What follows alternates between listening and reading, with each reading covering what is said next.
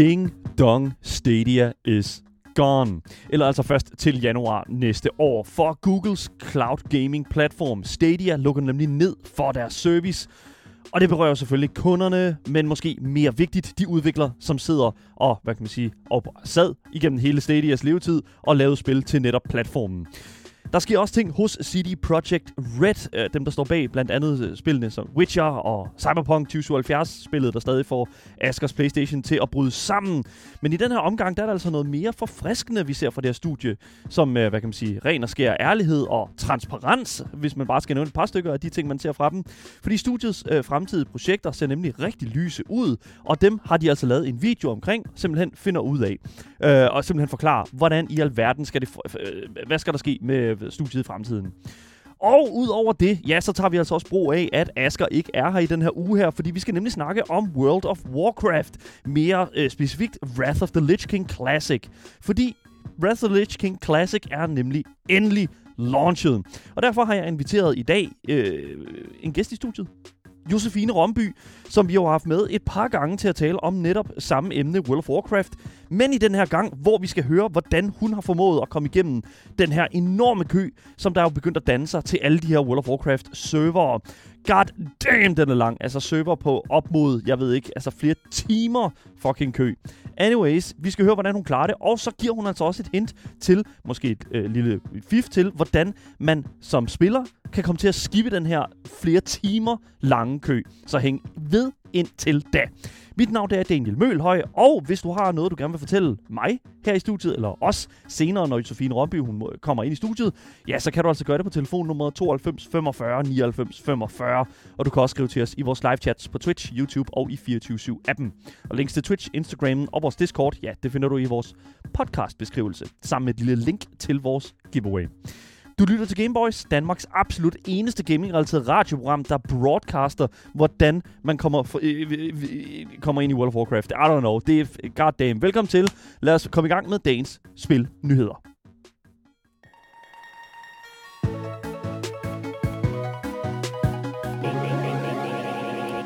Men først til Stadia, fordi i sidste uge, der skete der jo det, at Googles cloud gaming platform, nemlig Google Stadia per den 18. januar næste år 2023, afgår ved døden. Og selvom Google op til flere gange har ytret deres fokus godt nok nedprioriteret, øh, ytret at deres fokus godt nok nedprioriteret, stadig lå ved at give deres brugere en solid gamingoplevelse med nye spil og stabile servere. Ja, så måtte Google jo altså krybe til korset. Det, det er jo lidt ærgerligt. Øh, det skal man jo en gang imellem, når det kommer til altså, virkeligheden. De her studier har det jo gerne med sådan at leve en lille smule i sådan den her øh, drømmeverden omkring, at øh, hvad kan man sige, kapital og økonomi, ja, det kommer, hvis det er sådan, man bare taler nok om det. Nixon Bixen, du. Fordi Google Stadia, ja, de måtte jo som sagt krybe til korset og erkende, at det kan altså ikke blive ved. Fordi på, på øh, Stadias egen blogsite, øh, ja, Googles blogsite, øh, der skriver de jo selvfølgelig i et blog blogpost.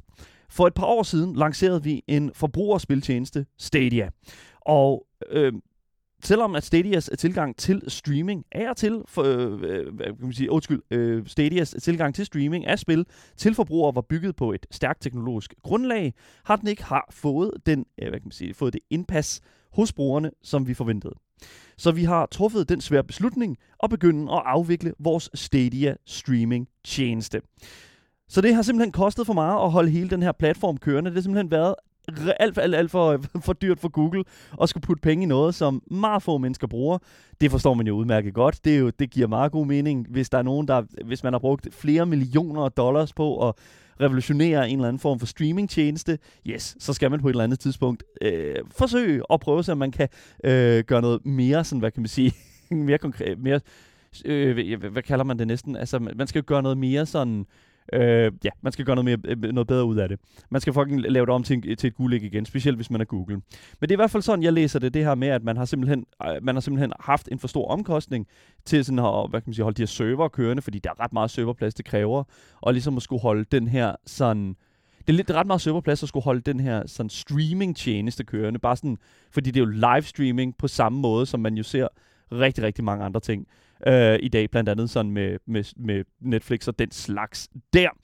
Øhm, og man kan sige, det er, jo, det er jo altid interessant at sidde og tænke over, hvad Googles forventninger til den her platform egentlig var fra begyndelsen af. Så vi ved, at spil som for eksempel The Quarry, som udkom øh, tidligere i år, og High on Life fra øh, Rick and Morty-skaberen Justin Roiland, begge spil var, man kan sige, begge var spil, som var udtænkt øh, til, som udgangspunkt skulle udkomme eksklusivt på Stadia-platformen. Yes, den er rigtig nok Quarry, The Quarry, det her fantastiske choice-baserede spil, som Asger anmeldte tidligere på året, var simpelthen ment til, at det skulle være en streaming exclusive fra Stadia. Og med titler, titler som dem, øh, sammensat med en hvad kan man sige, åbenbart revolutionær streamteknologi, ja, så er det jo ikke helt så svært at forstå, hvorfor Google i 2019 simpelthen valgte at satse penge på det her projekt. Det gav meget god mening. Det var også en rigtig god launch for dem, så vidt jeg forstår på det hele, så var det en, en rigtig, rigtig stor, hvad hedder det nu, øh, en stor sådan, hvad kan man sige, samtale i sådan, the gaming community øh, omkring og simpelthen at, at, at, at kunne sidde wherever you are, så længe du har en stabil øh, wifi øh, sådan øh, connection, så er det sgu fint nok for, for Stadia, så kan du bare spille whatever spil du vil. Øh, men, men man kan jo sige, allerede fra starten af, der levede Stadia jo relativt øh, rocky i, øh, i sådan, hvad kan man sige, sit fundament, fordi der var allerede sådan, hvad kan man sige, tvivl omkring brugeroplevelsen på det her tidspunkt, da det udkommer, fordi at det jo netop, altså, det, det, det er jo fairy tale land, igen, hvis vi skal henvise tilbage til, hvordan hvordan øh, sådan Google og de her store firmaer de tænker sådan økonomi, de tænker sådan brugeroplevelse. Ja, ja, men hvis vi har, vi har jo masser af penge, vi kan sagtens øh, smide no, øh, noget økonomi efter det her øh, DNR-service, og så er det bare bum, bum, bum. Fucking, øh, det er mega hype, og det er Google, og det er fucking nemt, og det er gaming, alle kan lide gaming. Yes, lige præcis. Men der er jo ikke nogen, der kan love Google, at de har en øh, stabil internetopkobling. Og med det mener jeg jo, at in, kan sige, en internetopkobling, som er stabil nok, som kan undvære de her 20 megabit i sekundet, imens du spiller. Det minder mig en lille smule om de her gamle dage, hvor at man, hvad kan man sige, ikke kunne bruge telefonen, når man sådan, hvad kan man sige, brugte internettet, fordi at det hele gik igennem det her telefonstik her. Men alt det og meget mere til. Vi skal jo snakke omkring alt det her, men jeg, jeg, jeg vil bare lige hurtigt, fordi at, øh, nu er det meget, bare mig, der sidder og snakker, men jeg har altså fået besøg herinde i studiet, hvad hedder det nu, øh, af, hvad hedder det nu, øh, min øh, dagens gæst. Jeg vil bare lige hurtigt introducere hende. Hun sidder over for mig i, i den dejlige nye Gameboys sofa. Josefine Romby, velkommen øh, til programmet. Tak. Ja, velkommen, velkommen til. Øh, hvad hedder det nu, øh, jeg, jeg, jeg vil sige, har du nogensinde hørt om, øh, altså sådan Stadia, har du nogensinde gjort dig i det? Nej, jeg ved ikke, hvad det er. ikke. og det er jo det, det er det, der er Googles problem. Fordi Googles problem er jo, at når du har et, et, et et, et, et, et, hvad kan man sige, et stykke teknologi, som udelukkende kræver, at du skal have en aktiv øh, internetopkobling. Der, altså jeg ved ikke, hvor meget, hvad, hvad er dit internet derhjemme?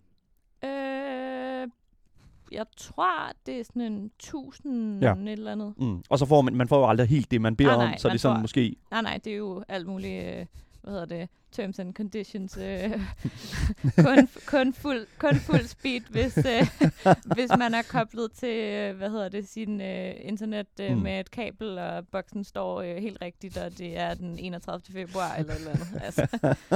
Præcis. Altså, jeg ved det ikke. Altså, jeg synes jo, at det er interessant, det her med, med Stadia, fordi det jo netop er sådan en, øh, det, det, er jo en, det er jo en gaming-oplevelse, som jo på sin vis på papiret lyder fucking ved. Ikke? Altså, du har et stykke teknologi her, som lover dig, at du kan spille alle de her AAA-spil her, men du, behøver, du, du kan spille det på whatever du vil, så længe du har en skærm og controlleren. Og hvis det er sådan, at du så, hvad kan man sige, ligesom med Netflix og den slags har tegnet abonnement, så kan du tilgå et stort bibliotek af spil på den her Stadia-platform. Øh, og det giver meget god mening så, fair enough. Det, det koster, øh, hvad, hvad det, øh, 60 dollars, måske at få fat i den her en gang, og så skal du måske købe et spil, eller whatever, eller tegne en abonnement op det, ting. Og så har du, øh, kan du spille de her spil her på whatever, et, et, et, et, fucking CRTV eller øh, en anden lorte gaming skærm. Jeg ved ikke, altså, er det noget, som du synes, altså, fordi det er det der med sådan, vi har tit snakket faktisk, du og jeg, Josefine, om det her med sådan, at åh, det der med at opgradere sin computer, og vi skal også gøre klar til, hvad hedder det nu, øh, jeg, jeg ved, din computer, du snakker om, din computer kunne knap nok køre Classic. Nej. Det har jeg ikke snakket om. Jeg synes, du, jeg synes, det, jeg, jeg synes, du snakker en lille smule om det. Jeg har snakket strugglede med at køre øh, BFA, øh, World of Warcraft. Okay, fair enough. Okay, der, der, der er også en lille smule forskel på current World of Warcraft og classic World of Warcraft. Den er fra 2014, give it a break. Altså. okay, fair enough. Vi giver øh, Josefines øh, computer et lille break. Fordi at, hvad hedder det nu, det der jo er med Google Stadia, det er jo, at, at det er jo ikke bare, hvad kan man sige, det er jo ikke bare folks hardware, der er, har, har været sådan problemet, og, og internettet, der har været problemet for Google Stadia. Fordi langt hen ad vejen, der har Google altså selv været en stor klods om benet på det her projekt her. Fordi i øh, 2021, der lukkede de deres eget interne spilstudie, som jo udviklede eksklusive spil til platformen. Det, er jo, det vil være ligesom øh, Netflix, der ligesom sagde, ja, vi øh, lukker vores øh, interne filmstudie, der kommer ikke flere Netflix øh, sådan exclusives. Så sig farvel til Arcane og Breaking Bad. Nej, ikke Breaking Bad. Never mind. Det var AMC. Men altså, der er sådan de der, hvad kan man sige, rimelig eksklusive øh, sådan titler. Og man kan sige, en lukning som, som den her, den kom altså en uge efter, at de, som sidder og arbejder i det her studie, havde fået at vide fra deres overordnede, at deres hvad kan man sige, arbejde havde givet sådan great progress til projektet. Åbenbart ikke. Jeg, jeg, altså, jeg ved ikke, øh, det der med sådan at blive fyret en uge efter, at du får at vide, at du kan lave et godt stykke arbejde, hvordan vil du have, have det med det, Josefine? Mm, måske lidt nederen. Lidt nederen. Men jeg skulle til at sige, er det ikke bare, en, altså for sådan et, øh, et firma, der er så stort som Google, mm-hmm. er det Mhm. så ikke nemmere bare at købe rettighederne af nogle andre? Well, you would think. Men det der, er, det der er med det der, vi skal også lige være lidt fair fordi, øh, over for de her udviklere her, fordi at, øh, Google har en forfærdelig tendens til at lukke nærmest alt ned, som de starter op, sådan et par år efter, de starter det op. Det er lidt ligesom Steam. Steam, de har det også sådan med, at sådan, okay, vi lavede et, øh, et, et VR-headset, det der Index der, Mm. som øh, åbenbart øh, er vildt, vildt godt, men øh, nu er de bare discontinued, alt sådan support, og ej, det er vist ikke helt rigtigt, men det er sådan, der bliver ikke produceret lige så meget til det her headset. Ja, men jeg tror, altså jeg tænker, at det er billigere bare at købe rettighederne for nogle andre. Så skal man ikke selv have udviklere siddende. der Eller man skal ikke selv have nogen til at sidde og lave et VR-headset. Så kan man bare købe VR-headsettet Mm. fra, hvad fanden det, det hedder?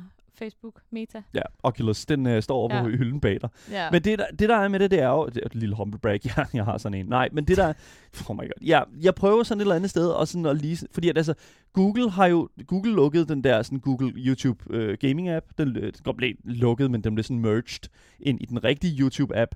Øh, de lukkede Google Nest. De lukkede øh, en del Chrome apps, som var sådan Google Chrome øh, specific apps. Og så selvfølgelig Google Plus. Kan du huske Google Plus? Nej. Okay, Google Plus var jo Googles svar på Facebook. De lavede jo i en, i en, i en periode et Facebook-lignende socialt medie, som øh, altså fuldstændig tankede. Og det er som om, at hver eneste gang Google går ud og gør det her, det var det samme med de der Google Glasses der. Det var også bare sådan, yes, det er mega fedt. Eller de der Google Lenses, som, det, som var sådan augmented reality. Ud med det. Men hvis det ikke bliver en succes, så er det vel nemmere bare at sige, vi ses. Well, få yeah. Men problemet er jo bare, det. at der er rigtig mange mennesker, der pludselig ikke har et job på den anden side af det her jo. Det tænker jeg ikke, Google tænker så meget over. Nej, det kan der være noget om. og det vil jeg sige, det er jo faktisk også en, det er en ting, som vi tit glemmer i den her sådan, slags udviklinger, der sker i industrien. Fordi ligesom jeg jo, øh, ligesom jeg jo gør en gang imellem her på programmet, ja, så er der jo også sådan, hvad kan man sige, den generelle gaming og tech community, som har det med at grine og direkte latterliggøre sådan, hvad kan man sige, situationer, som, som den Stadia er lige nu. For ligesom at, og, og, hvad kan man sige, det, det der sådan forsøg Stadia lavede på, sådan at, vi er up there with the big boys, ikke? Fucking Nintendo, Microsoft, Sony. Vi har været med til at ændre hele industrien. Sådan er det. Selvfølgelig er vi det. Nej, det har de selvfølgelig ikke, og det er jo derfor, vi griner af dem. Øhm, jeg vil så også sige, at en- en anden pointe, øhm, som, som blev frem, bragt frem, øh, netop som, som ligesom taler omkring den her sådan kollektiv hån af Stadia, det er en af de her indie-udviklere, som hedder Brandon Sheffield, som der i et godt stykke tid har arbejdet på at få sit studiespil Hyper Gunsport ud på øh, ved nu Stadia-platformen. Øh, jeg ved, jeg, jeg ved ikke noget om Hypergun Sport. Jeg ved heller ikke rigtig noget om Brandon Sheffield. Men jeg, hvad, hvad jeg ved, det er, at han skriver på Twitter, han skriver her, jeg ved, at alle har det fedt med at grine af det her. Men Stadia havde den bedste udviklerindtægt af alle streamingtjenester. Og lanceringen af Hypergun Sport stod til at tjene vores øh, udviklingsomkostninger øh, omkostninger tilbage igen. Planen var at udkomme i november, og nu er vi i en meget svær situation. Og det tror jeg virkelig, altså jeg har læst en lang liste over de her sådan, udviklere, som har skrevet sådan, ja, den her artikel er det første, vi hører om det. Altså der er jo flere, der har siddet og arbejdet på at få deres spil ud. Altså til, øh, ud på, på Stadia, og så læse en artikel. Altså de har ikke engang fået et præg fra Google. Altså det er jo fuldstændig vanvittigt. Og jeg synes, det er fair, at at Brandon Sheffield han sidder og siger, alright, det har været fucking nederen. Og, og det, vi sidder i en nederen situation. Men igen, og jeg, siger, jeg har sagt det før, jeg siger det igen, Google er de, som skal have den fulde skyld, for, når det kommer til Stadians omdømme online. Hvis du, be, hvis du behandler dit projekt, eller dit produkt, eller whatever, som, en fucking, det, som et fritidsprojekt, og så står og øh, siger, at det fucking er fremtiden for gaming. Altså, jeg er ked af at sige det, men altså, så griner folk. Altså, folk griner bare i det. It's, it's, it's disgusting, og jeg synes, det er, jeg synes, det er, altså, det er en eller anden, det er sådan et upsell et eller andet sted, sådan pyramideskeme-agtigt. Det er det jo så ikke helt pyramideskemaagtigt, men det er, sådan, det er mere den der sådan måde der, hvor man prøver sådan at sælge et sådan defunkt produkt på et eller andet sted. Um, men, men man kan sige, at den her lukning, den rammer jo selvfølgelig også brugerne på, øh, på den her platform. Den rammer jo selvfølgelig de mennesker, som har købt et Google Stadia. Fordi at her til januar, så kan de jo ikke tilgå det mere. Det, det, it's gonna shut down everything for dem også jo. Øhm, det er dog ikke så slemt, som det kunne have været. Det er ikke så, det er ikke så skidt. Der er, hvad hedder det nu, øhm, det, Google Stadia har lovet refunds. De har lovet refunds for alt, hvad de har brugt på platformen. Øh, hvilket jeg jo faktisk vil sige, rimelig fucking vanvittigt. De har så dog sagt, at de her refunds først kommer ud et sted midt januar. Google Stadia lukker den 18. januar. Jeg, jeg prøver virkelig at finde ud af, hvad er, hvad er, det er selvfølgelig et stort projekt det her med at skulle finde ud af, okay, hvem skal have et refund, ikke? Hvem fortjener et refund? Der er nogen, der åbenbart ikke fortjener et refund, for hvis du har det her Stadia Pro, så er der noget med, øh, hvilket er sådan, hvad kan man sige, en lidt højere, mm. øh, sådan lidt mere Game Pass-agtigt lignende øh, system. Så har du mulighed for at ikke at betale for resten af tiden, men det du har brugt penge på, åbenbart, det får du så ikke tilbage igen. Men hvis du, har brugt, hvis du bare er almindelig og har brugt penge og den slags der, så får du pengene tilbage igen. Okay, altså, jeg er allerede tabt. men, det, men det er jo det, der er problemet, fordi at det er så udefinerbart. Og jeg har det sådan lidt, når det er så tæt på lukningsdatoen. Altså, det er jo selvfølgelig bare penge, det handler om det her. Det er jo klart, altså, det er jo ikke noget, der hænger sammen med, med selve platformen jo selvfølgelig. Men fuck, mand. Altså, det, ja, jeg er klar på, at det bliver sådan noget. Oh, sorry guys, the refunds didn't work, but now we close, so what nu, oh, vi, oh, vi holder, vi har, pengene, pengene sidder fast. Uh, yeah. det, det, bliver endnu en slicker, uh, hvad hedder det nu, uh, løsning med det her med, ah, min bank har frosset, uh, frosset alle kontorerne, oh my god. Så ja, men altså, det er jo simpelthen fordi, uh, hvad hedder det nu, at, at, at det, igen, jeg kan, jeg kan godt lide det, fordi det er, jo, det er jo blevet for dyrt for dem at holde det her kørende, fordi når der er så få mennesker, der bruger det. Men, men, men, men, men jeg har det bare sådan lidt sådan, okay, det her, det skulle I fucking have tænkt på noget tidligere. I'm sorry.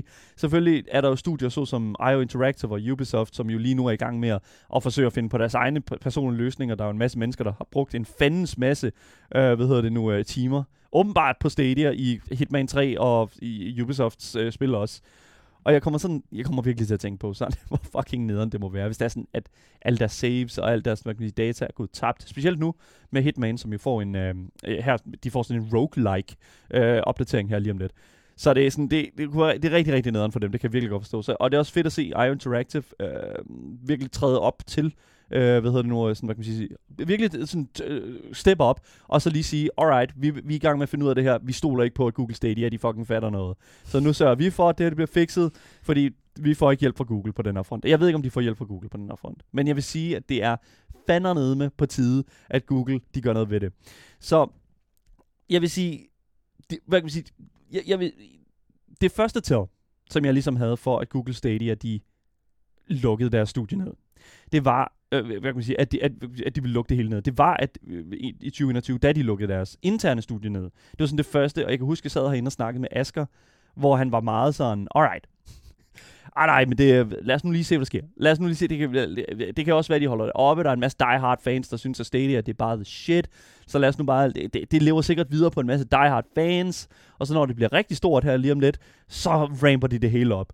Men det sjove er jo, at når, når, når noget ikke er en prioritet for et stort firma, så kræver den her, hvad kan man sige, den her opgave om at løfte projektet, det kræver enormt meget fra de, som sidder tilbage på projektet og udvikler på det, for at simpelthen at holde den her skude i vandet. For det er ikke så lang tid siden, at vi her på Gameboy sad sådan og, og, og talte en lille smule omkring de her diehard brugere, som holdt øh, platformen i live. Og der er ingen tvivl om, at, at de var meget dedikerede mennesker, som holdt, den her, som holdt Stadia i live. De er meget dedikerede, såsom fædre, som er trætte af, at de skal bruge hundredvis og tonsvis af timer på at skulle opdatere deres Playstation, eller opdate deres fucking Windows, eller et Steam. Lige mangler 15 opdateringer til de spil, de spiller en gang imellem, og sådan noget. Altså det er, jeg kan godt se the appeal for den her platform.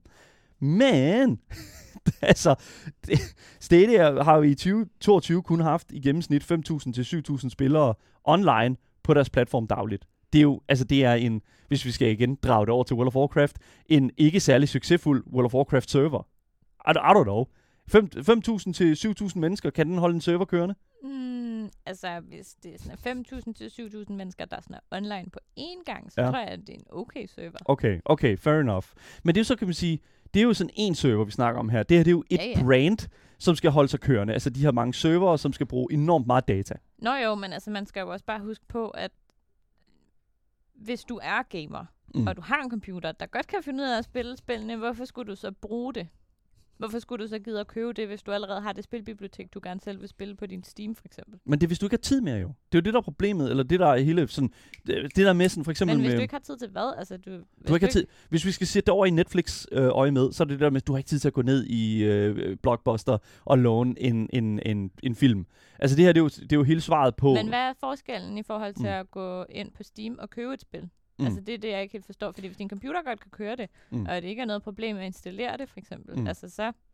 What's the, what's the difference? det, det, the difference er, at hvis du ikke har råd eller tid til at, at maintaine et, et stort, hvad kan man sige, en stor computer, det er simpelthen det, der er hele ideen med det. Det er simpelthen, at du behøver ikke Ja, ja. indmaden til at spille det spillet. Det er jo sådan, det hele kører over internettet. Så det er jo fucking øh, fantastisk, men det virker bare ikke. Og jeg vil dog lige sige, det, jeg kan, det er bare i forhold til Google. Det er i forhold til deres, sådan, altså, sådan deres, deres ambitioner med den her platform her. Du kan ikke fortælle mig. Altså, da de lukker studiet her i 2021, det kan jo umuligt have set anderledes ud på det her tidspunkt for den her platform. Den er jo ikke blevet mere populær altså det, i, i 2022. Det kan du ikke bilde mig ind. Og det er også derfor, at jeg sådan at jeg siger sådan, okay, måske i stedet for at have lukket spilstudiet, skulle I bare lukke hele lortet i 21. Givet folk deres penge tilbage, i stedet for at bare, øh, øh, sådan, sådan øh, passivt tage folks penge så langsomt igennem tiden. Det er fucking bullshit. Men hvad nu? Fordi alt det her tech her, det skal jo ikke bare ligge på gulvet. Nej, Google, de har en plan, og det fortæller de nemlig også i deres blogpost. Der skriver de her. Den underliggende teknologiplatform, der driver Stadia, er blevet bevist i stor skala og overskrider spil. Vi ser klare muligheder for at anvende denne teknologi tværs af andre dele af Google, som YouTube, Google Play og vores augmented reality indsats. Det kan være, de skal prøve at sælge det til Blizzard. Der go. Sæt det til Blizzard. De, fuck, jeg, tror, de, jeg tror, Blizzard ikke har så mange penge at røre med lige nu. De skriver også, at vi gør den tilgængelig for vores branchepartnere, hvilket stemmer overens med, hvor vi ser, at fremtiden for gaming, uh, øh, gaming er på vej hen. Vi er fortsat dybt engageret i spil, og vi vil fortsætte med at investere i nye værktøjer, teknologier og platforme, der driver succesen for udviklere, industripartnere, cloudkunder og skabere. Så jeg kan ikke lade være med at tænke en lille smule over, hvordan det må se ud hos Logitech lige nu, fordi jeg ved ikke, om du har set det, men Logitech har lige lanceret øh, deres egen sådan quote-unquote Stadia-platform, øh, sådan med en håndholdt maskine, ligner lidt en Nintendo Switch på den måde der. Den kommer bare til at hedde Cloud, og den kommer faktisk til virtually at fungere på samme måde som Stadia, simpelthen udelukkende med cloud gaming. Jeg tror måske, at du kan spille noget på sådan indmaden på selve, øh, hvad hedder det nu, øh, selve konsollen, men jeg, jeg må sige, det bliver spændende at se, hvordan fremtiden for cloud kommer til at se ud nu her efter, hvor at, øh, hvad kan man sige, at Stadia er fucking øh, ender op med at brænde op øh, i atmosfæren. Vi holder selvfølgelig et vågent øje med den konsol, og så, øh, hvad kan man sige, så finder vi ud af, hvordan og hvorledes det sker i fremtiden.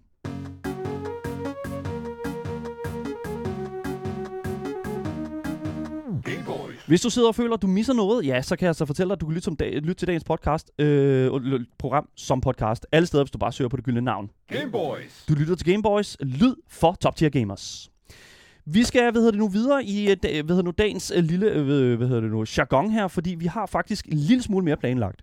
Så, øh, Josefine, jeg ved ikke, har du nogensinde spillet Cyberpunk? Har du nogensinde spillet 20, Cyberpunk 2077? Nope. Witcher 3? Ja. You go. Fedt, mand. Okay, vi ramte en, der ikke var wow. Godt nok. I love that. That's good shit. Fordi nu skal vi til en lidt mere positiv nyhed. Ja. Fordi i går, der lagde Witcher og Cyberpunk-studiet, øh, hvad hedder det nu, øh, øh, CG Projekt Red, der, lag, hvad hedder det nu, øh, der lagde de simpelthen en video op på deres YouTube-kanal, som ligesom skulle informere man kan sige, deres mange fans om fremtiden for deres mange populære IP'er. Og jeg synes faktisk, at det var en... ut- m- m- altså, det var, det, der var rigtig, rigtig meget at pakke ud her. Der var rigtig meget information, og jeg vil sige, bare sådan, øh, bare sådan overall, så er det faktisk jeg synes faktisk, at det er noget af det bedste, vi nogensinde har fået fra et, et videospils company. Det skulle kun lige overgjort af, hvad Skate de gjorde med deres sådan, fremtidige planer for det næste Skate-spil. Men jeg synes bare lige, vi skal se øh, et lille øh, udpak af hvad hedder nu, øh, den her video her, som kommer fra City Project Red, og øh, ja, det kommer her. Hello and welcome to CD Projekt Group Strategy Update. I'm Adam Kiciński and together with Piotr Nilubowicz and Michał Nowakowski, we will be talking about how the company has been evolving over the last 18 months and how we see our business and its future. Så lad mig bare starte med at sige, at altså, for det første, det her det er Adam. Han er CEO. Øh, hvad hedder det nu? og um, man kan sige, han har mange ting at sige. Han har også en meget stærk øh, accent. Øh, så den, den måde, som vi sådan, øh, den måde, han siger, han siger CD Projekt Red, det er sådan, CD Projekt. altså, det er altid sådan lidt øh, rusket rundt. Men jeg vil sige faktisk, at det, han, altså, de ting, han siger, igennem den her video her, er sindssygt fucking interessant. Og lad mig bare sige, det, det, er en, det, er en, det er en knaldgod video, den her. Jeg har set det hele, og jeg opfordrer alle derude til at se den også. Der er et link i vores podcast beskrivelse til videoen. De er transparente omkring firmas problemer, som de har været igennem med Cyberpunk øh, 2077 og Crunch i forhold til Witcher 3. De fremlægger også en plan for firmaets fremtid, og så viser de der også præcis, hvad vi kan forvente af nye IP'er i fremtiden også.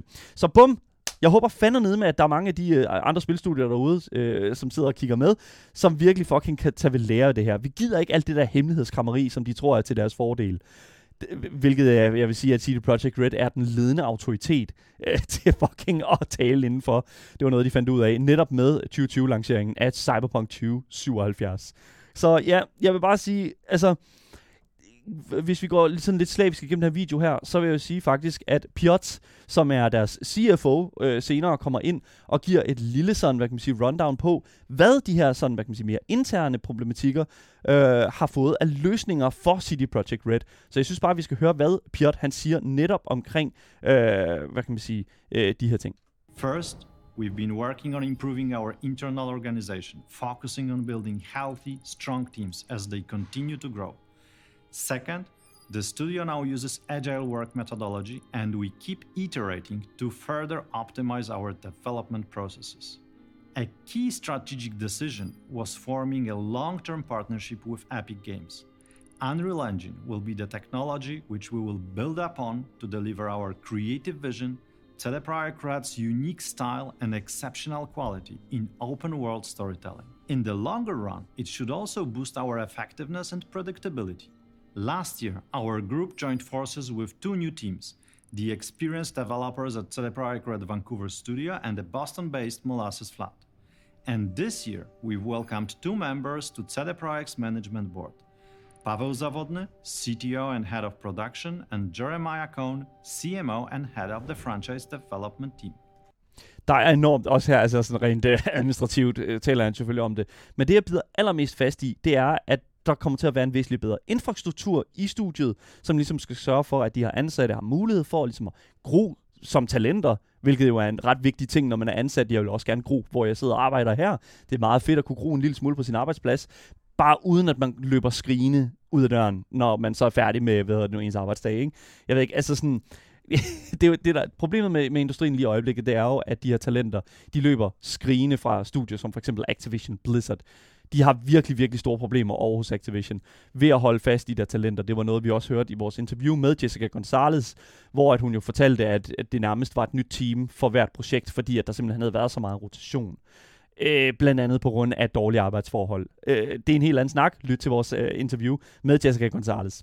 Så jeg vil sige, det her øh, er jo selvfølgelig fantastisk at høre, men en anden ting, som også er et kæmpestort W, som man jo siger her i uh, gamerkulturen, et stort win, det er jo, at øh, de også har lavet samarbejde med Epic Games Studios. Det betyder jo, at mange af deres fremtidige projekter ikke kommer til at være i deres, øh, hvad kan man sige, deres forrige, øh, deres forrige sådan, hvad kan man sige, øh, tech, øh, hvad den hedder, sådan en, en spilmotor, altså sådan en game engine der, det kommer til at alt sammen at blive udviklet inde i Epic Games øh, egen øh, engine, nemlig Unreal Engine 5.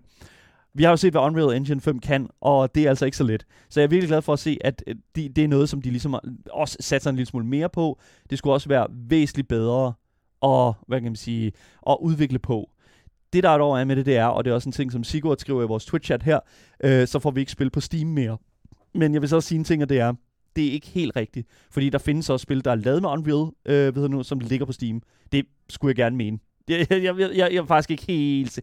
Det, vil, det er jo bare free of use, du kan da bruge, når du, du skal underskrive dig ikke på, at alt, du laver med Unreal Engine 5, udkommer på øh, Epic Game Store. Det vil jo være super mærkeligt, rent sådan commercially. Anyways, jeg synes, vi skal gå videre, fordi Piot fortæller også, at de nu ind, øh, har åbnet endnu et amerikansk baseret studie, hvilket betyder, at de nu har kapacitet til at arbejde både på Cyberpunk og Witcher øh, de fremtidige ting, der skal ske i de her IP'er på samme tid, på fuld kraft. Og det er endnu et W, dude. Det er endnu et fucking W. Vi kan lige at høre de der flere, fl- W's der, fordi det er fucking fedt. Og det er også en ting, som de har døjet rigtig meget med hos CD Projekt Red. Det er jo netop, at de ikke har haft mulighed for at have, hvad kan man sige, den her sådan... De har ikke haft mulighed for ligesom at have det der sådan fulde blast på en IP. Og det er også derfor, at øh, CD Projekt Red i øh, 2020 kom ud i den tilstand, det var. Fordi de simpelthen havde for lidt mandskab til at kunne gå sådan all in på den her sådan Øh, det er, hvad hun sige, den her nye IP, som bare skulle fucking sidde skabet fra start af. Det gjorde den jo så ikke. Vi kender alle sammen historien. Så, hvad hedder det nu? Øh, det, det kan man sige, et eller andet sted der, hvor de er lige nu. Men nu skal vi jo også kigge en lille smule på fremtiden for CD Projekt Red. Og det er Adam Kaczynski altså inde og tale en lille smule om i den her video her. Øhm, han er CEO fra CD, for CD Projekt Red, og øh, han kommer altså ind og fortæller en lille smule om, hvad det er, de sidder og arbejder på som studie. Og lad os bare høre en lille smule omkring det. This is the right moment to talk about the long term outlook of our key products. For starters, this year we plan to release The Witcher 3 for new gen consoles and in 2023 a major expansion for Cyberpunk 2077 titled Phantom Liberty. Now, allow me to introduce our production plans for further years. The first three releases in our pipeline will belong to the Witcher franchise, and we've already started pre production of two of them. The Molasses Flat game, codenamed Sirius, is set in the Witcher universe and is being created with support from CD Projekt Red developers. It will differ from our past productions in the sense that it is targeted at a broader audience. Along with the single player experience, gamers will be able to play with others, as Sirius will contain multiplayer. Another project, codenamed Polaris, is the game which opens the new Witcher saga further expands upon the open world storytelling known from The Witcher 3 Wild Hunt. There will be three games in the saga, and we aim to deliver them over a six year period starting from the release of Polaris. It's a bold statement, as we are talking about three large scale productions, but we really mean it, and we have a plan on how to achieve it. Both the second and the third installments will, in technological terms, benefit from the groundwork laid during development of Polaris. In this way, we aim to smoothen the development process, while at the same time staying creatively ambitious. The next project, codenamed Canis Majoris, will be another full-fledged Witcher production. It will be created by an external team that Michał just spoke about, headed by experienced developers who have worked on earlier Witcher games. Tech-wise, we plan to use Unreal Engine 5 and the toolset we are creating for Polaris. As you have seen, there is a lot happening in the world of The Witcher. Now, let's jump into the dystopian future. Another project that we want to focus on is Orion. Again, it's a codename. The next cyberpunk game that will fully unleash the potential that this universe offers. Our ambitious plans will require a lot of work, dedication, and further growth of the team. Speaking of which, I have important news to share. We are creating a new studio based in North America, next to the Molasses Flat, which will remain solely focused on Sirius. We are setting up a team in Boston that, together with our existing Vancouver based team, will establish CD Projekt Red North America. This Ja, jeg tror, det, det blev lidt langt, men det er også dejligt for min stemme at lige at hvile lidt. Men jeg vil sige, jeg vil sige, det er helt fantastisk at høre alle de her fucking ord komme ud af Adams mund, fordi det er sat dernede med godt nok interessante ting, han siger her. Altså, som vi jo kunne høre, altså Sirius, som er, hvad hedder det nu, øh, Øh, øh, som, som er et nyt Witcher-projekt. Øh, du har projekt Polaris, Witcher 3 sequel, som skal være det første i en ny trilogi. Øh, Canis Majoris, øh, story-driven Witcher Open World RPG. Og så selvfølgelig det fucking CD Projekt Red øh, undskyld, ikke CD Projekt Red, fucking uh, Cyberpunk 2077 sequel. Altså, what the fuck? det er fucking sindssygt, at de har så meget fucking på planen. Hvad fanden sker der? Det er første gang, jeg nogensinde føler, god damn, CD Projekt Red, you guys have a fucking plan. Det er fucking fedt at se, og det er mega skønt at se og høre, at de har en reel, sådan hvad kan man sige, et roadmap for dem selv her fra studiet. Og det er præcis den her slags adfærd, som kan bringe dem som studie tilbage i spotlyset i et meget mere positivt sådan, lys selvfølgelig, og har et meget mere positivt stemt community i ryggen. Vi får se, hvad der sker, og så vil jeg opfordre alle til at se den her video her, og der kommer selvfølgelig et link til den, som sagt, i vores podcast beskrivelse.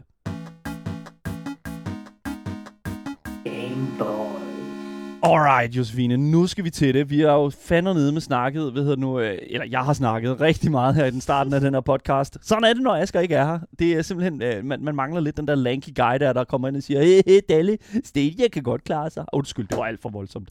Men øh, Josefine, vi skal jo snakke en lille smule omkring World of Warcraft, og vi skal snakke en lille smule omkring Classic.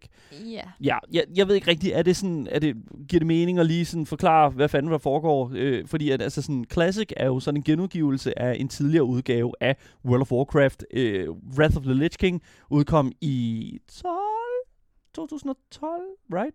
Det ved jeg ikke. Oh, 12 stykker. En eller anden laver lige noget, øh, noget research. Alright. Så hvad hedder det nu? Øh, altså, Wrath of the Lich King er jo, hvad kan man sige, en, en rigtig, rigtig god expansion, udvidelsespakke til, øh, hvad kan man sige, World of Warcraft. Ja. Nu vil jeg argumentere for, at det er en af de bedste i hvert fald.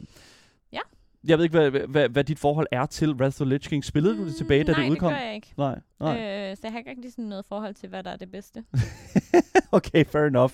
Fordi at, altså, jeg vil jo sige et eller andet sted, at øh, Wrath udkom øh, originalt i øh, 2008, så jeg var lige nogle år øh, foran. Anyways. Nej, er det ikke?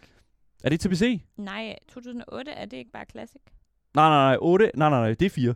2004 var Classic. Okay. Bare øh, vanilla. Anyways, det er også lige meget. Så hvad, det der jo er launchet, det er jo den her sådan specielle udgave af en tidligere udgave Ja. af World of Warcraft. Og jeg kunne egentlig godt tænke mig sådan at høre sådan, det der med sådan at komme kom, ligesom at få lov til at komme tilbage til den her tidsalder, og få lov til at prøve den her øh, expansion her. Altså sådan, hvad føler du, der er anderledes ved for eksempel, og, i stedet for at spille retail for eksempel? Altså, World of, World of Warcrafts storyline og sådan det, den udvikling, der er blevet lagt i spillet, synes jeg jo helt sikkert har været bedre i de tidligere spil. Mm. Men der kan man sige, der har man måske også haft lidt mere at udvikle på. Altså, Classic er jo et spil for sig selv, og jeg tror, at de fleste, der godt kan lide at spille Classic, godt kan lide at spille Classic, fordi det sådan er lidt nostalgi-agtigt. Mm. Det er heller ikke et særligt sådan nemt spil i forhold til sådan World of Warcraft. Der er ikke rigtig så mange sådan catch-up mechanics i Classic, ligesom der er i TBC og i Wrath of the Lich King, hvor man kan købe nogle bedre items for noget currency og sådan noget. Det er der ikke så meget af mm. i Classic. Mm. Altså så på den måde er Classic lidt sådan sit eget spil, men det var jo også der, hvor de startede. Mm. Det er, jo, det, det er jo noget af en tidsrøver, det her, vil jeg sige Ja, et eller andet meget. sted. Altså, og jeg kan huske, øh, jeg kan jo huske tilbage i, hvad, øh, har det været 21, eller har det været, nej, det har nok været 2000. Jo, øh, hvornår kom du for første gang ind på øh, det derværende, der hed Loud? Hvad var det, øh, hvad, hvad, hvornår var første gang, du, du tjekkede ind her på stationen? Ja, det må have... Det, det må have været 21, tror Det var jeg. 21, ikke? Fordi at du har TBC, som kom ud, altså TBC, The Burning Crusade Classic, som Ja. kom ud i 21, Ja, right? Og så har du så, jo, det er rigtigt nok, ja selvfølgelig. ja Men der kan jeg huske, at vi havde dig på programmet nemlig. vi Ja, havde dig ja. på, du, og jeg kan, det var noget af det første, jeg lærte om dig, det var, at du, at, alright, her er en gamer, alright, her er en, der, her er en, der spiller World of Warcraft. Yes. Du kom ind til os, og du snakker os, ja, men det, det, der, er lige, vi, vi, der er lige noget af planlægning her, fordi jeg har faktisk taget to uger fri her, Ja, fordi jeg skal spille uh, the, the, the Burning Crusade. Nu er jeg jo interesseret, fordi jeg har ikke set dig et par dage herinde. Jeg har, der er nogle dage, jeg ikke har set dig herinde, Josefine. Hvor jeg jo, Ja. og nu er uh, Wrath of the Lich King jo startet. Har du lavet samme finte? ja, altså nu arbejder jeg jo heldigvis ikke herinde på fuld tid. Fucking skipper. Okay, ja, fordi... så, så ja, jeg... Øh, ja, Wrath of the Lich King Mm. mm. patchen øh, var online øh, tirsdag Mm, i sidste uge til Mhm. midnat. Øh, så den var 26. Ja. klokken 00.00. Øh, gik det live. Øh, der skulle jeg ikke spille computer. Øh, jeg, Nå, hvorfor skulle du ikke det? øh, jamen, øh, fordi at jeg desværre har sådan en kedelig voksen døgnrytme. Så øh, jeg vil hellere stå op halv syv for at spille computer, You know end what? jeg vil gå i seng klokken fem. jeg, jeg, ærligt, jeg respekterer det. Uh, jeg kan huske, at Diablo 3 det kom ud, der var der også bare sådan, you know what, don't care. Jeg, jeg var sådan lidt sådan, fuck it, det er sikkert fucking hype, og det er mega fedt. Jeg stod op klokken 6, tror jeg, og så begyndte jeg at spille. Bare for de der 8 timer der, fordi så er det 100 gange federe at sidde foran PC'en. Men jeg s- det der er med det, det er jo, at jeg synes, at, at er der forskel på, hvad kan man sige, The Burning Crusade launchen forhold, i forhold til sådan Wrath of the Lich King launchen? Hvad, altså, er der en, en af dem, der var bedre end de andre? Øhm, det ved jeg ikke rigtigt, om jeg synes. Mm. Mm. Jeg tror måske, det er lidt forskelligt. Jeg spillede på en server, der ikke var særlig mange mennesker på, da Mm. TVC launchede. Det gør det lidt nemmere at spille spillet. Øhm, det er ret Ja. svært at spille spillet i øjeblikket. Der er meget lang kø til at Ja. komme ind. Lad os, okay, lad os, så lad os bare åbne det, fordi det er jo det, det egentlig skal handle om i dag. Det er jo den her kødannelse, som sker til de her servere Ja. her. Så hvis man sidder derude og aldrig har spillet World of Warcraft før, så er det på samme måde, ligesom i mange andre spil, det her med, at der findes servere, og der er kun det plads på de servere, som der er. Hvis det skrider over det, så er der et queue, så er der simpelthen noget ventetid, før du kan komme ind. Ja. Øhm, Jeg det, tror, jeg ja. tror der er nogen, der har established, at der kan være været 15.000 mennesker online mm. Mm, gangen på... Okay, du, I må ikke hænge mig op på tallene. Øh, det er, det, jeg det tror, gør vi jeg ikke her omkring. Hørt, jeg tror, jeg har hørt tal. jeg tror vist nok, at der er nogen, der har sådan fundet ud af, at der kan være 15.000 online på en øh, øh, Wrath of the Lich King eller på en TPC-server Mm. mm. øh, af gangen. Ja. ja. Øh, og der er den server, jeg spiller på, øh, som er Gehennas EU, Mm. den største øh, hårdt server. Øh, jeg mener, igen, tal jeg har hørt, at der er cirka 40.000 øh, mennesker, Ja. der spiller. det er jo fuldstændig vanvittigt, og der bliver også skrevet i vores Twitch-chat her, at Overwatch 2 har lige nu, for som også lige er udkommet her, tror det var i går, det udkom, der, ved du, øh, det har allerede en kø på 20.000 mennesker foran dig. Og det betyder jo, øh, hvad hedder det nu, øh, det betyder jo kraftedeme, at du skal vente i lang tid. Fordi det der med, specielt med de her store server i, øh, i Wrath of the Lich King Classic, der er det jo sådan, at du har Øh, du, du har jo sådan det her med, i løbet af dagen, så begynder den her kø her jo lige så stille og øh, sådan rampe op. Der kommer Ja. flere og flere mennesker i køen, efter der ligesom bliver lukket mennesker, Ja. ja. folk der logger ind. Ikke? Så først og fremmest, hvornår vil du anbefale, at man logger ind? Mm, det kommer lidt an på, hvornår man gerne vil være online. Og det Okay. kommer nok også lidt an på, hvad det er for en server, man spiller på. Men hvis Men man kan du, ikke spiller... bare, kan du ikke bare logge ind, og så er du logget ind? nope. Hvorfor ikke? Jamen, fordi der jo er kø, Ja. så du kan ikke komme ind og spille, før du ligesom er kommet igennem den her kø. Men, men hvis du bare hvis du kommer ind, altså logger ind på, på, på serveren, Ja. så er du jo bare logget ind. Så hvorfor skal du, så, er du- så er du forbi køen, og så øh, behøver du ikke at, noget med kø, så skal du bare Nå, være logget ind. jo. ja, okay. Men, men så... øh, World of Warcraft har jo den her dejlige ting med, at man bliver disconnected, øh, hvis man er AFK. Øh, i, jeg tror, det er 30 minutter, det plejer at være. Hmm. Men, Jeg tror, de retter lidt rundt på det. Ja, øh, fordi de ja. ja. lavede en blue post i løbet af pre-patchen til mm. Wrath of the Lich King. Øh, hvor Som er en blue post, er, at man, ja, Ja, man kan sige, at Blizzard ligesom skriver lidt. skriver ja, Ja. øh, En lille update. mærkelige ting. Yellow posts fra CD Projekt Red, øh, da ja. Ja. Cyberpunk 2077 kom ud. Ja, okay, fair men, nok. Øh, ja, men de lavede en post om, at øh, de ville, i hvert fald på øh, US-servers, ville de ændre det her AFK-tag, sådan mm. At man ikke kan være AFK lige så længe, fordi ellers så kunne man jo holde sig selv lukket ind, hvis man bare ligesom sørgede for, at man ikke var AFK mere end en halv time. Mm. Du kan nu at lave relativt mange ting på en halv time, hvis du bare lige skal tilbage til sin computer og trykke på en knap. True. så øh, ville de lave nogle tiltag, hvor man ligesom blev flagget AFK og blev øh, automatisk disconnected, hvis man ikke lavede, øh, hvis man lavede meget få keystrokes øh, over meget lang tid. Ja. Øhm, Ja. Så jeg ved ikke helt, hvordan det fungerer nu. Man kan også godt blive sådan lidt randomly disconnected. Det lidt, kommer an, lidt an på sin ens øh, internetforbindelse og sådan noget. Ikke? Men du har, det her, du har den her grace period på, hvad Ja, er det, på 5 fem minutter? minutter. Ja. Så hvis du bliver disconnected og logger ind inden for 5 minutter, så Mm. burde du kunne, øh, hvad, hed, hvad skal man sige, reserve din, eller beholde din plads i på serveren eller Ja. i køen. Det forestiller, at du står i kø øh, til IKEA, de har udsalg, og så er der en, der kommer og skubber. Ja. dig ud af køen ned ad en grøft. Du har lige 5 minutter ja. Til at lige at komme op og få lov til at stille dig ind i køen igen. Ja. Og det er jo fair nok, det synes jeg, det er, det det er bare en, en, hvad kan man sige, et- hensyn, som jeg føler, Blizzard skal give, netop når de sætter folk i den Ja. her øh, situation her, hvor man skal vente øh, så meget kø. Det virker ikke altid. Hva-. Det virker ikke... no! Okay, så fuck Blizzard. Anyways, det jeg er interesseret i nu, det er jo et eller andet sted hele snakken omkring den her kø, hvor lang den er. Altså, sådan, Ja. hvor lang øh, er den her kø generelt? Altså, så jeg spiller på en af de servers, som Blizzard ligesom kategoriserer som en mega-server. Mm. Øh, og øh, som sagt, der kan være ja, måske 15.000 mennesker online. Ja. Og når køen den piker her Der er selvfølgelig virkelig mange, der spiller lige i øjeblikket, fordi folk skal levele, folk skal have deres gear, inden øh, der kommer raids nu på torsdag. Mm. Natten til øh, fredag kommer, øh, hvad hedder det, bliver der adgang til de første raids, så folk skal lave heroic dungeons for at få deres gear og sådan noget. Den, de første raids, hvad, hvornår, er det er Nax, Nax Ramos, ikke? Jo, er det ikke den første jo, raid? Og så er det... Øh, det så jeg er tænker, det er også Nax og det der Obsidian Sanctum, tror jeg, hvis okay, nok det, det hedder. er... Fuck that. Okay, så... det jeg synes, det, er- det, det jeg ja, jo synes, jeg, har lige, jeg har det Ja, her. Det du har den der. er Naxxramas, Ja. øh, Obsidian Sanctum, Mm. Eye of Eternity og Vault of Arcavon. Okay, nice. Øh, og Naxxramas er vist nok både 10 og 25 mand. Jeg håber, folk ved, forstår, hvorfor at vi har lagt det her indslag i slutningen af programmet. Mm. This is only us interested in this. Men jeg vil sige, men, og sådan er det bare. Det må I leve med. I fik nyheder til at starte med. Så, men, men, men, men okay. Fordi jeg, jo- det, der jo øh, er med det, det er jo, at du har den her kø her. Mm. Og jeg ved, at du er medlem af en, øh, hvad hedder det nu, øh, af, en- af en Discord-server, som ligesom, Ja. at, øh, og den server, du spiller på, den hedder Gehennas, right? Ja, og Gehenna har deres egen Discord, Mm. mm. øh, hvor at der er en channel, der bare hedder Q-Updates.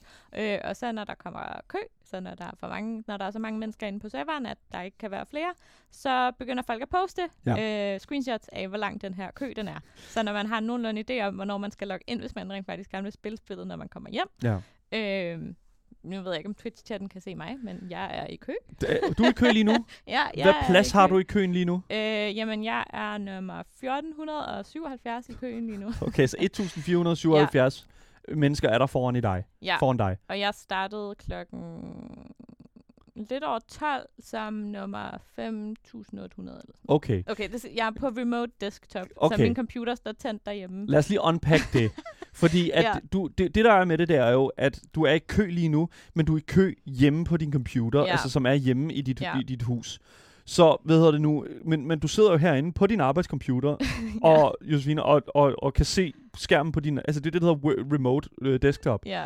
Er det noget, som, som Blizzard bifalder det her? Er det noget, Blizzard øh, øh, altså, synes er okay? Vidt, så vidt jeg ved, har Blizzard ikke sagt noget om det her med remote Okay. desktops.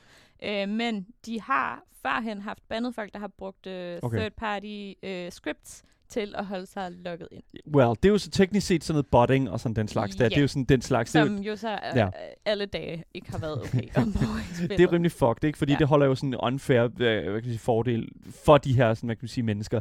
Men jeg vil sige, det, altså, det det der er med det der, øh, med, altså, du kan jo, kan du inter- med det her remote desktop, kan du interagere med din Ja, altså, ja. computer derhjemme? Ja, du kan bruge musen, du kan bruge keyboardet. Altså i princippet kunne jeg sidde og spille computer på remote desktopen. Ja, okay, ja. Fair enough. Og, d- og det er jo sådan sige, lille fif, hvis man vidderligt bare skal interagere med sin computer. Det er også det der, hvis du sidder i kø til en eller anden, øh, I don't know, Justin Bieber-koncert, så kan du altså også bruge remote desktop ja. til at beholde din kø derhjemme, hvis Man du... kan også få det som app på sin telefon. Der går. Så bare du, kig, kig ind til det.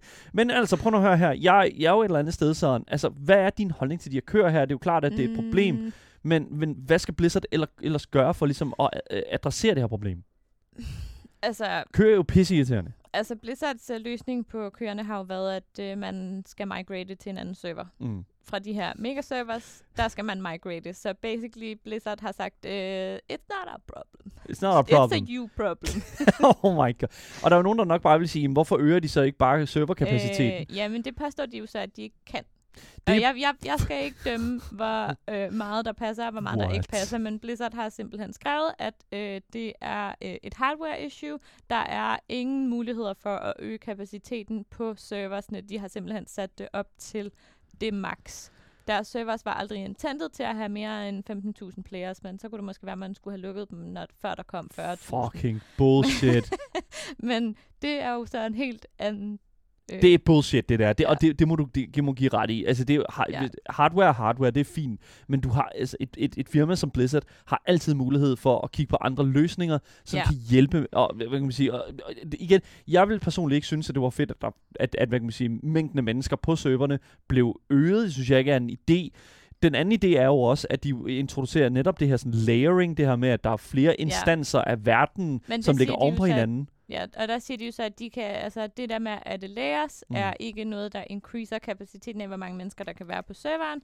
Det øh, increaser kun øh, altså, det gør det kun nemmere for eksempel at levele, fordi så kan du være på flere forskellige layers, hvor der er de samme mobs. Ja. Sådan at det ikke er 15.000 mennesker, der spiller på det samme sted. Det tænker jeg måske også ville være lidt Jeg kan jo huske, da Classic, da det første Classic kom ud her, jeg tror, ja. Hvad var det i, i 20, 2020 eller sådan et eller andet, Ja, var øhm, det ikke i 2019 måske? 1920 eller sådan noget, jeg, jeg kan ikke helt huske det, men, men, men, men det der jo var med det, det var jo, at, øh, og det var nok 19, det var det jo nok, men hvad hedder det nu, øh, jeg kan jo huske, da den kommer ud, der var jo vidderligt folk, der stillede sig i kø inde i spillet, for at få lov til at slå quest Ja. øh, mobs og den slags der.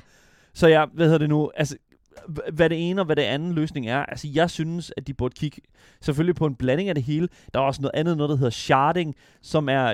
Ja. lidt ligesom layering, men... men Nej, det er mere, at man... Så det er mere sådan, at, øh, at der måske er tre servers, som i princippet er connected med hinanden, sådan at du spiller på en server, men du kan bruge den anden servers auction house, du kan være i gruppe med spillere fra den anden server, sådan nogle ting. Ah, så det er sådan en Ja. cross-realm et eller ja, andet lige sted. præcis. Altså, de gør det jo allerede en lille smule med, I- med, ja, med, i- med Battlegrounds lige nu. Ja, de gør det, Øhm. har også gjort, haft gjort det i retail med Ja. nogle af de der RP-servers, som så har været connected. Mm. Øhm, så, men det har de så afvist at gøre nu her, fordi øh, altså, at den blue post, de ligesom slog op i forhold til issues med Q under pre-patch, gav meget højt indtryk af, at de ikke havde tænkt sig at gøre noget ved Q'sene. Det var øh, spillernes problemer, og de ville have, at man migrated til andre servers. Det er fucking bullshit. Hvilket så øh, var fantastisk, når de så har været tre uger inden det havde consolidated servers, altså nedlagt forskellige servers, hvor hvis man havde characters på de servers, der blev nedlagt, så blev de flyttet til en server. Ja, Ja. Mograine, tror jeg vist nok. ja. Øhm, Ja, hvad hedder det nu? Der bliver også skrevet, Lars, i vores Twitch-chat her. Øhm, er det et sandt hardware-ressourceproblem, så kan det ikke løses uden at koble flere server sammen med det følgende tab af, med, det følgende tab af performance. Ja. Men jeg har det jo sådan et eller andet sted, at altså sådan, så må man jo kigge på den teknologi, man bruger, og pr- prøve, så man kan, hvad kan man sige, videreudvikle på det. Fordi, at, og igen, nu siger jeg bare fucking med, med, med I'm talking out of my ass, men det er sådan, du ved, altså, jeg har det bare sådan lidt sådan, det kan bare ikke være rigtigt. Det er selvfølgelig rigtig, rigtig mange opkoblinger, som vi snakker om her. 15.000 opkoblinger ind til et stykke hardware. That is very, very difficult. Og det, altså, men, men altså, så må de fucking ringe til Google. De, skal til, de bliver købt af Microsoft her lige om lidt. Kan I ikke snakke jeg med kan dem? sagtens forstå, at de snakker om, at det er et hardware-problem, men de skal bare huske, at det er deres skyld, at der er 40.000 mennesker på Gehenna. Få, få Altså, dem ikke til at anerkende det, mand. Men, men det er deres skyld. De havde lavet et loophole, hvor man kunne transfer fra en kæmpestor server til en anden kæmpestor server. Ja. Og det var ikke sådan, hov, vi har lavet en fejl. Bullshit. Det var bare mere sådan, hov, det var måske ikke lige det, var der, der var intended, men whatever, vi holder bare serveren åben alligevel. Og igennem hele pre-patchen har man også kunne lave nye brugere på Gehenna-serveren, så der er jo ikke kommet færre mennesker Altså, af den grund. Det her, det, er interess- det, det fascinerer ja. Mig enormt meget. Det her, det fascinerer mig rigtig meget. Og jeg vil sige, altså, jeg har jo ikke, jeg sagde også til dig, altså, jeg, jeg loggede lige ind på Gehennas, øh, den server, du spiller på, hvor jeg også har en character som øh, en level 70 priest. Jeg har ikke set den 70, level 70 priest, i hvert fald i en måned. Jeg Nej. har ikke set den, fordi der bare har været fucking kø. Og det er sådan, øh, og det er jo klart, fordi jeg kommer hjem fra arbejde, og det, så er klokken fucking, hvad er den, klokken 6, og så er der jo, for, så er der jo, Ja, ja, så er der altså kø, hvis ikke? du har, der, der er kø, køen starter et sted mellem klokken 10 og klokken 11 øh, om formiddagen, og den er ikke færdig før, altså så der stopper med at være kø Mm. omkring øh, L, øh, 23.30-ish. Fucking goddammit, mand. Ja. så den starter omkring en 10-tiden om Ja. formiddagen, og så kører den ellers bare op, Yes. og så... Og piker omkring 12.000 om eftermiddagen, Yes. øh, og så, ja, Ja. så falder den ind til 23.30. Oh my god. så good luck med at komme til at spille, hvis du har et øh, work-life og ikke gider at bruge øh, remote desktop. Men vi har jo et fif, som er en lille smule uofficielt, men som måske også kunne være et, øh, hvad kan man sige, et lille workaround. Ja, Vi bifalder det nu, ikke nødvendigvis. Man kan lave en tekstfil med sine Battle.net-informationer, hvis man kun har et øh, Battle.net-account, eller et, en WoW et, et WoW-account på ja. sit Battle.net-account. Det har jeg. Ja, hvis man har det, så kan man lave en tekstfil, hvor man skriver sin info og smide ind i sin WoW Launch folder, og så kan den holde en logget ind. Jeg ved ikke helt, hvordan det virker. Hvis man gerne vil finde ud af det, det go er- find out. Ja, det- det er alt, hvad vi har indtil videre. Search. Jeg synes, at det der det er interessant. Jeg synes, det fascinerer mig rigtig meget, at, man, at der bliver lavet de her små ting, fordi det her det er jo en ting, som Blizzard også selv har faciliteret, fordi det er jo ikke noget, spillerne går ind og Nej. tuner. Det her det er en feature, som Blizzard selv har lagt ind i den måde, øh, spillet fungerer på. Ja, så vidt jeg har forstået, så er det ligesom et script, som Blizzard, som, som spillet selv kører, Mm. hvor at den tjekker nogle tekstfiler, og hvis man har lagt den tekstfil ind, så logger den altså bare ens account ind, lige så snart man bliver disconnected. Ja, fordi du har den her grace period jo. Det er garanteret det, den tager brug af. Den her grace period, som så logger ja, dig ind igen. præcis. Ja. Ja. Altså, det er et eller andet med, at man logger ind, og så lader man den stå på character screen, så når man bliver disconnected efter Mm. 5 minutter på character screen, Ja. så Ja, en anden server, og det er også Rudi Baus, der skriver her i vores Twitch-chat, jeg har normalt queue på 2.000 til øh, 3.400 klokken 16 på øh, serveren Firemore. ja. Øh, Firemore er også en ret... øh, Firemore er stor, Alliance, ja. ja. den, den største Alliance-server. Lige præcis. Det var der, Øhm. hvor alle hordsene fra Alliance øh, Ja. migrated til Gehennas. Ja, lige præcis. uh, Enaxer skriver også her på Hellscream, ingen ventetid, men hvem fanden spiller på Hellscream? Ja. Så who cares? Ej, undskyld, vi skal nok Ja. være søde, Enaxer. Undskyld. Ja, men det her det er prisen for at spille på en highly populated server. Altså, Ja. det har nogle fordele, det har nogle ulemper. Ja. Fordelen er, at man øh, ikke kun skal spille med sådan nogle Alright. dårlige Cool. spillere. Okay, goddamn, okay. Så det skal du tale pænt. Fordi, men, men, nej, men jeg vil helt klart sige, øh, hvad hedder det nu, vi, det her det er jo ikke en ting, som Blizzard har været ude og sige, alright, læg en tekstfil ind, og så gør Nej, det der, nej. og bla bla bla. Det, det er gør der de jo nogen, ikke. der har fundet ud af, at det virker. Det er noget, der har fundet ud af, det Ja. fungerer åbenbart, og, og det er bare det, der virker. Jeg vil dog sige, lad være med at gøre det, fordi at, at vi ved ikke, om det er en ting, som Blizzard lige pludselig finder ud af. Ja, uh, og altså, det synes vi, og så bliver du bandet, eller jeg whatever. tvivler på, at det er en bannable offense, fordi det er jo ikke third-party software, det er ikke scripting, det er literally Men, at lave en tekstfil.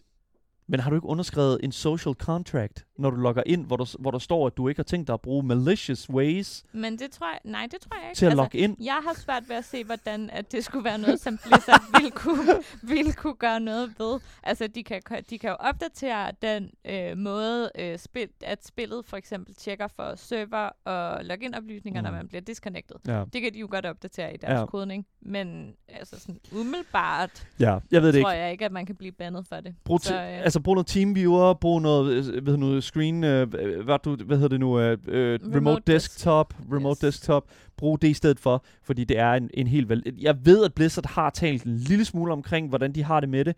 Jeg ved dog ikke helt 100% om De det. har Altså, det er ikke en snakket- bannable offense i Nej, hvert fald. de har snakket om, at de ikke øh, kan lide remote desktop, fordi det lader dig blive ved, blive ved med at være logget ind ved at Mm. lave meget få keystrokes. Ja, Hvad- Du kan bare sidde, så kan du gå ind på din remote desktop en gang hver 25. minut lige Mm. og øh, løbe din karakter frem og tilbage, bum bum, så bliver den ikke logget ud. men Blizzard, hvis det her det er et os-problem, så er det her en os-løsning, og sådan er det bare. der er ikke noget, der, ja, der er ikke noget, Præcis. lige præcis.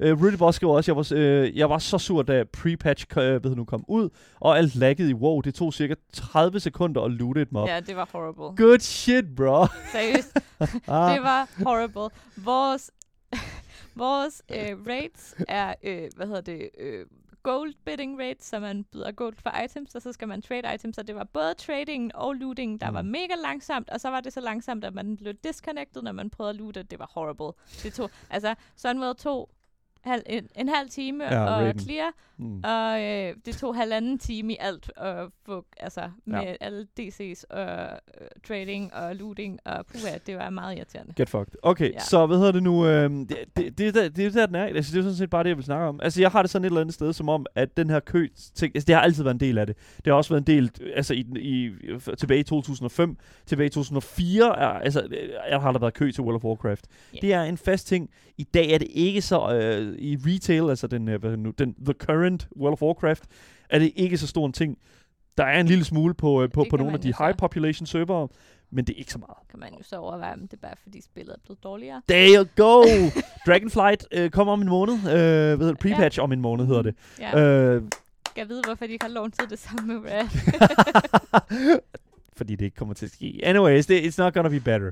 Fuck det lort. Anyways, det tog også, ved, øh, ved Rode bare også, det er også derfor, at der var så meget, øh, ved du, jeg var så meget bagud, øh, grundet kø. Jeg har lige ramt 58, fordi jeg startede forfra, og man kan, øh, ved du nu, øh, altid kun nå at spille 1-2 timer om dagen. ja, I'm sorry for you, bro. It's bad. Remote desktop, så er du logget ind, når du kommer hjem. Jeg siger det bare. Remote desktop.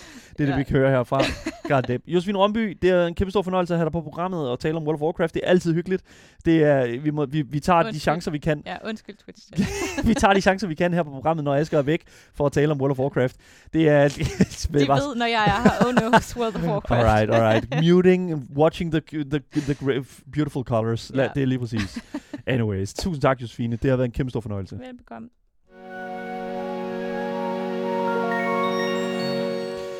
Yes, det var alt, hvad vi havde på programmet for i dag. Tak fordi du lyttede med. Husk at øh, følge podcasten alle steder, hvor du får dine podcasts, så misser du aldrig en nyhed, en anmeldelse eller et interview nogensinde igen. Hvis du sidder derude og gerne vil kontakt med os her på programmet, så kan du altså finde links i vores Twitch-chat, undskyld ikke i vores Twitch-chat, i vores podcast-beskrivelse, simpelthen til at gøre netop det. Sammen med et link til vores giveaway, som jo hvor du kan vinde præcis det spil, du sidder og ønsker dig. Mit navn er Daniel Mølhøj, og vi er selvfølgelig tilbage igen i morgen med meget mere gaming og meget mere Gameboys til jer, der er top tier gamers. Og det er jo, hvis I lytter til Gameboys. Vi ses alle sammen. Hej hej.